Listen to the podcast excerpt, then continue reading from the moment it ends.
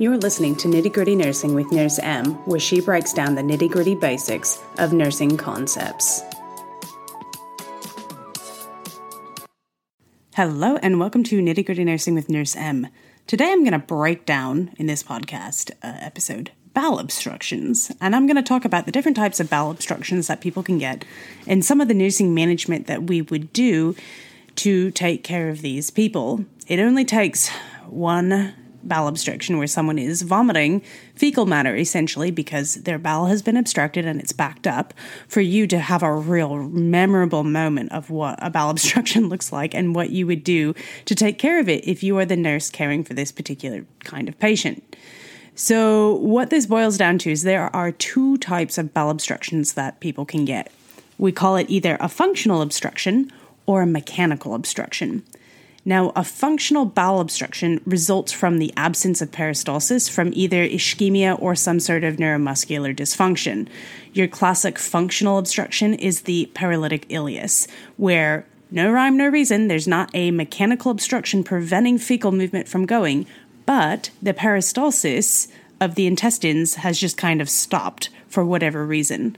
And it can be caused by quite a few things by electrolyte imbalances, gastroenteritis, where the inflammation or infection of the stomach or intestines causes the causes it to kind of slow way down or stop. Appendicitis can result from this. Pancreatitis can cause paralytic ileus. Surgical complications, anesthesia, a lot of things can be the end result of paralytic ileus, which can lead to a bowel obstruction. And we see it when the bowel sounds are decreased or absent. The other reason why people get bowel obstructions are from a mechanical physical obstruction of some sort. And this results from an occlusion of either the small or large bowel lumen, which physically prevents stool from being able to travel down that pathway to its normal exit. Now, when people get a mechanical obstruction, the bowel sounds may be hyperactive above the obstruction because the bowel is literally trying to push the crap through, and it might be absent below the obstruction.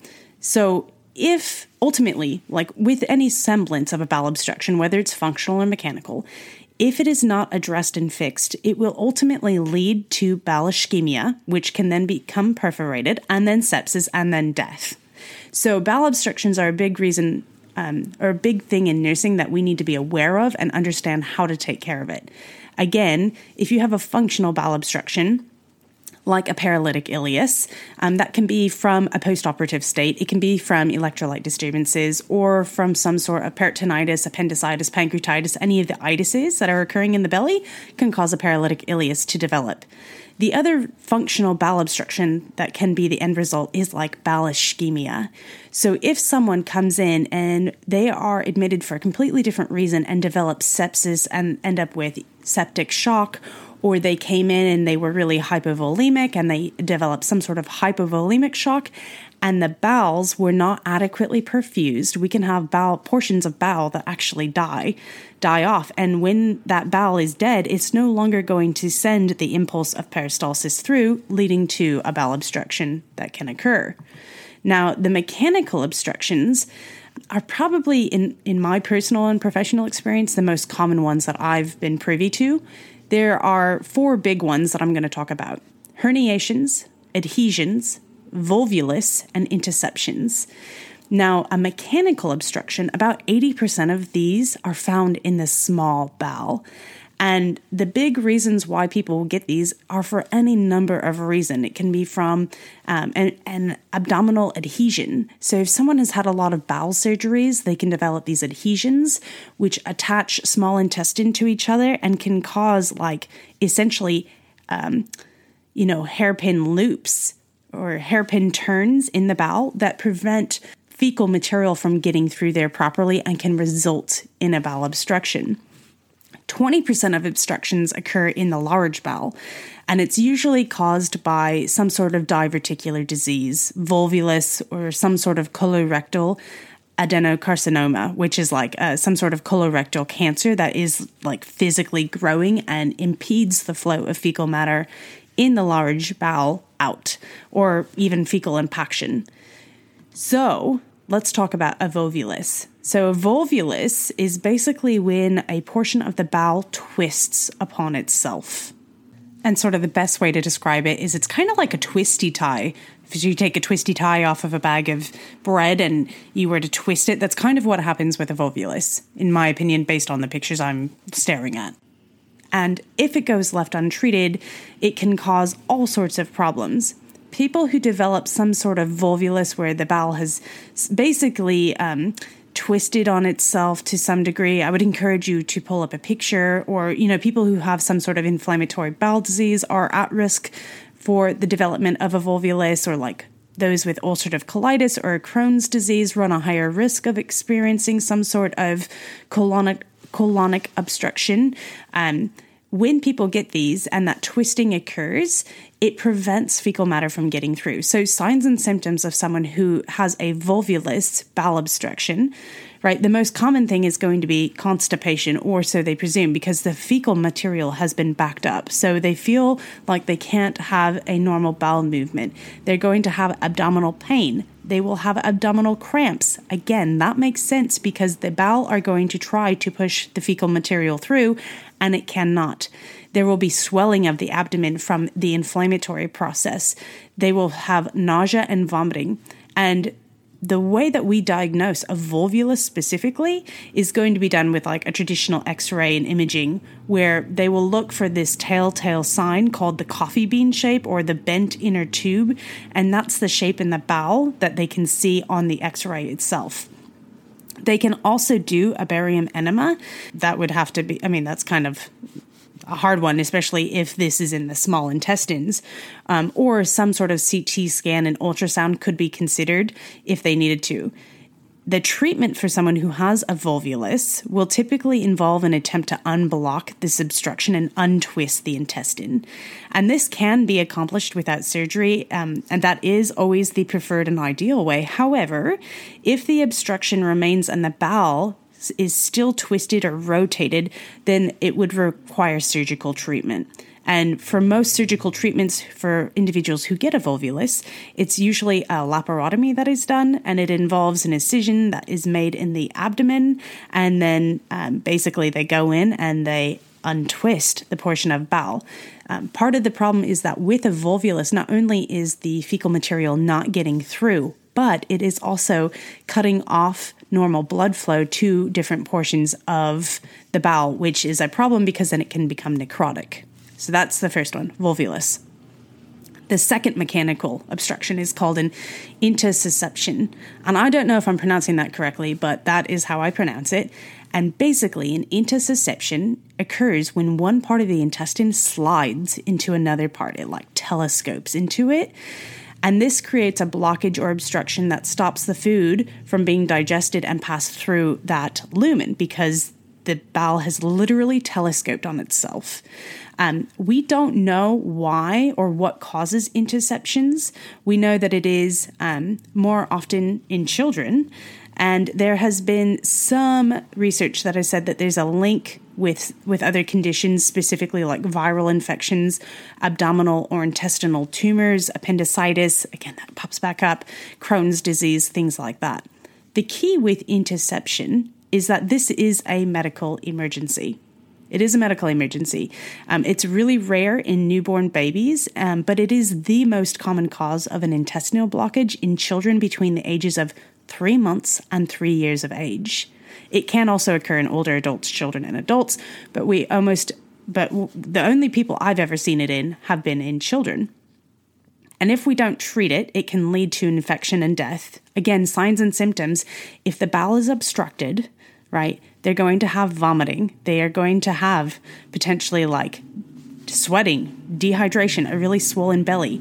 I think the unique thing about intussusception specifically is that they will also have this red jelly like stool, the bloody stool, um, based on how the intestine has telescoped in on itself. Now, the treatment for this specifically is We'll try a water soluble contrast or air enema.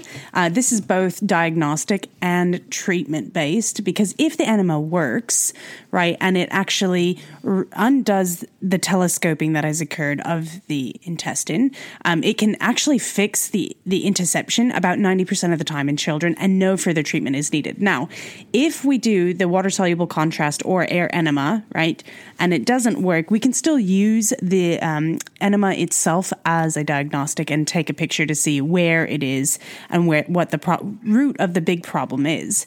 Now, um, if the intestine is torn or perforated, we cannot use the water soluble contrast or air enema as neither a diagnostic procedure or a treatment option. And intussusception can occur about 20 reoccur up to 20% of the time. And so the treatment will have to be repeated. Now, if we do this, um, if we cannot do, if we cannot do the water soluble contrast or air enema, and we have to do a surgical procedure, we do that if the intestine is torn. Um, and if the enema is unsuccessful in correcting the problem, or if a lead point is the cause surgery is necessary. And the surgeon will actually free the portion of the intestine that is trapped, clear the obstruction if necessary, and then remove any of the intestinal tissue that has died. And surgery is the main treatment for adults and for people who are acutely ill who have an intussusception. Now, the third one is adhesions. And abdominal adhesions are bands of scar tissue that form between abdominal organs, mainly in the small intestine. And adhesions can occur after an abdominal surgery and can cause your tissues to stick together when normally they would just be moving around freely. Normally, this isn't necessarily a problem. However, if it creates a hairpin turn, for example, in the small intestine, and it really bends it and it prevents the fecal matter from being able to move freely through, then that can cause a big um, obstruction that we need to deal with. Um, again, signs and symptoms are going to be very similar to the other ones. We're going to have nausea, vomiting. We might have some sort of constipation because nothing's getting through. Again, abdominal pain, bloating, things like that. Most adhesions that people get actually cause no symptoms at all. Sometimes, though, the abdominal adhesions can cause the intestines to twist, similar to how, like, a garden hose essentially becomes kinked. And this condition this condition can occur shortly after or even years after surgery and can lead to complete or partial intestinal obstructions. So with the obstruction, food, liquid, air, and waste just cannot pass through. So big problem and we have to go in and oftentimes surgically cut through to release the adhesion to remove the bowel obstruction, which is problematic in and of itself because the more abdominal surgeries you have, the more likely you are to develop additional adhesions. Now, the last type of mechanical bowel obstruction I'm going to talk about are, hernias and it's like a strangulated hernia of some sort. And that's where part of the intestine protrudes through a weak spot in the abdominal muscles. And this results oftentimes in a bulge on the exterior part of the body, just underneath the skin that can be quite painful, especially when people cough or bend or lift any big heavy object. Now, hernias in and of themselves do not cause the pain necessarily, and most hernias, like an inguinal or an umbilical hernia, they're not necessarily dangerous, especially if when you push on it, it just pop, pops right back into the abdominal wall, back through that muscle, and then, you know, they cough again and the intestine pops back out. As long as it's soft and supple and you're able to push that intestine back into the cavity, um, it's not necessarily dangerous.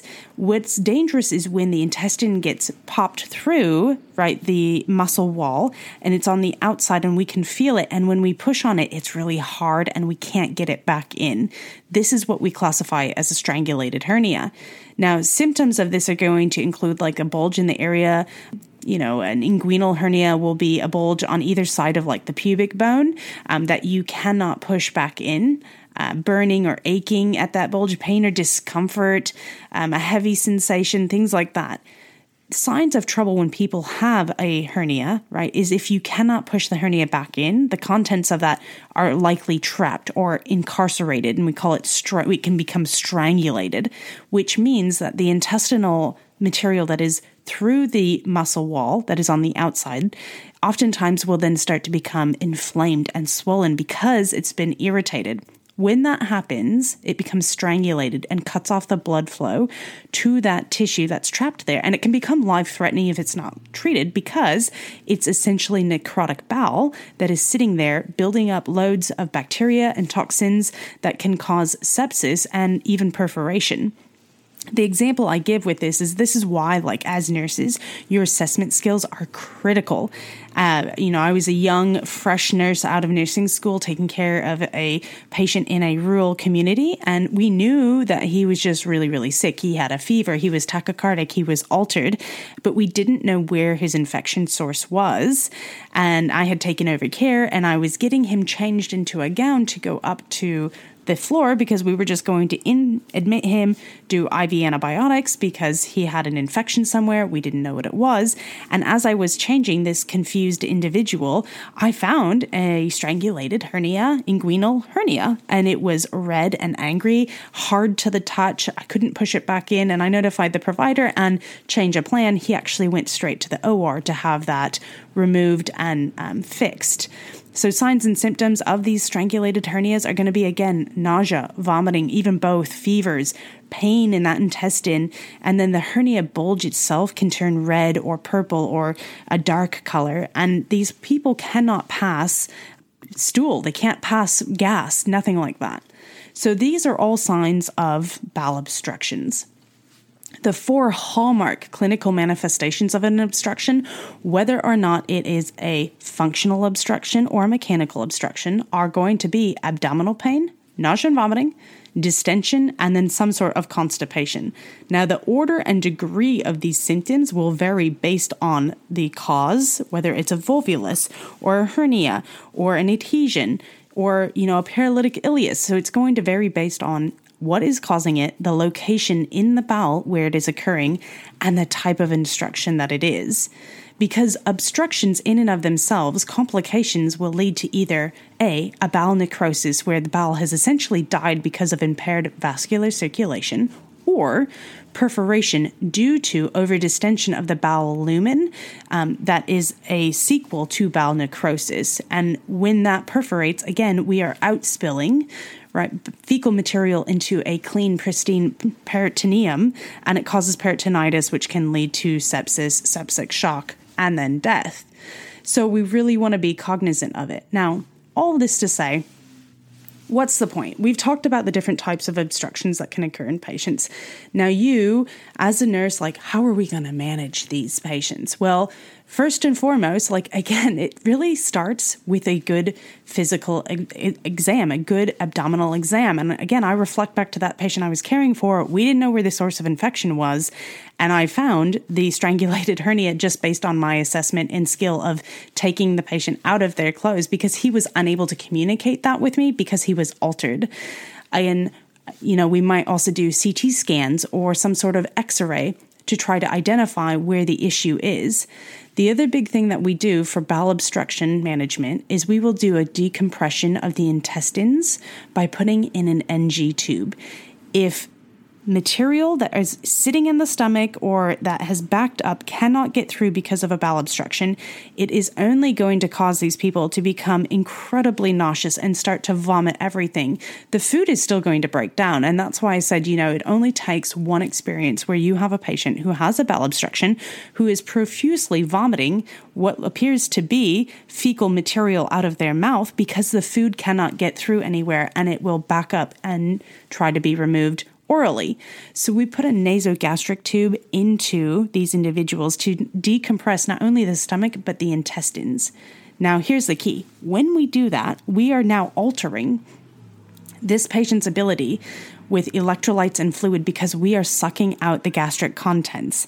And it is not uncommon for someone with a bowel obstruction who's been going at it for a few days before they finally come in to get some help that when you put that NG tube in and you hit the suction, it is A, very gratifying.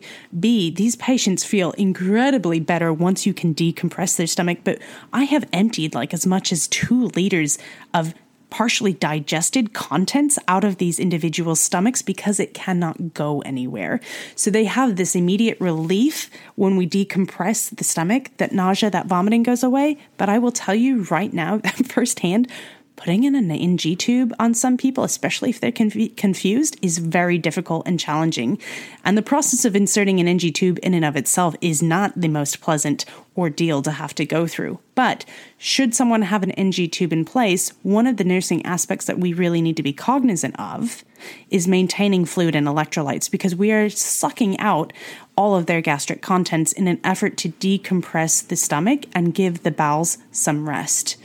And then what we might also do is give antibiotics from a prophylactic standpoint if we suspect peritonitis from the leaking of bacteria into the system. So, should your patient have an NG tube, we oftentimes will check it regularly for placement and patency, typically outputs that are greater than a thousand milliliters right? So one liter. If you're you put your NG tube in in the ER and you get an immediate output of one and a half liters, I'm not terribly worried about it at that point because I'm going to continue to monitor it, and I have just made this person's life so much better in terms of nausea and vomiting.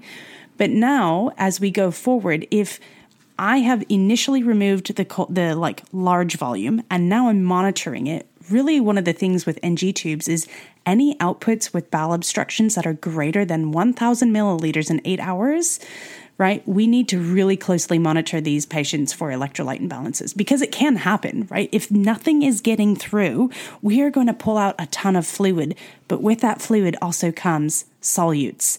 So these patients are at incredible risk for hyponatremia and hypokalemia, low sodium, low potassium. So accurate intake and output for fluid management is key because these individuals are, you know, at risk for the development of dehydration. So we need to put in and monitor those lab values. They need an IV, they need IV hydration and maintenance fluids running continually because they're not going to be eating or drinking anything. And then, oftentimes, because obstructions cause so much pain in the abdominal region, we also need to medicate them, which is a double edged sword, right? Because they have terrible pain and we want to medicate them. But what do the primary narcotic based medications do to the bowels in the hospital? it generates more constipation. So there's this fine threshold that we have to walk between keeping this person comfortable, managing their obstruction, and trying to get it resolved so that hopefully we can just avoid surgery. Sometimes we can't and they have to go to surgery. But again, that's the end goal. So, this was the nitty gritty basics of what I know about the two different primary f- types of bowel obstruction being functional and mechanical. I hope that none of you really have to experience a patient with a bowel obstruction because A, it's quite uncomfortable for them, and B, it can be quite challenging for you to be able to manage them. But now that you understand what causes bowel obstructions and what we need to be cognizant of in terms of fluid and electrolytes, that's the big thing. And then making sure, like, when they do pass their first bowel movement, like, what does it look like? And then the key elements of like intussusceptions, red jelly like stool, that's like classic. And that's a favorite, oftentimes in many schools, and a favorite test question about red jelly like stools coming from an intussusception using that air enema. So that's all I've got on bowel obstructions. I uh, hope this was helpful and educational. If you like what you hear, make sure to like it in the podcast platform that you're listening to it in. Uh, feel free to reach out to me via email. Uh, that's listed in the podcast description if you have a topic you'd like me to cover. And otherwise, go forth and keep on learning.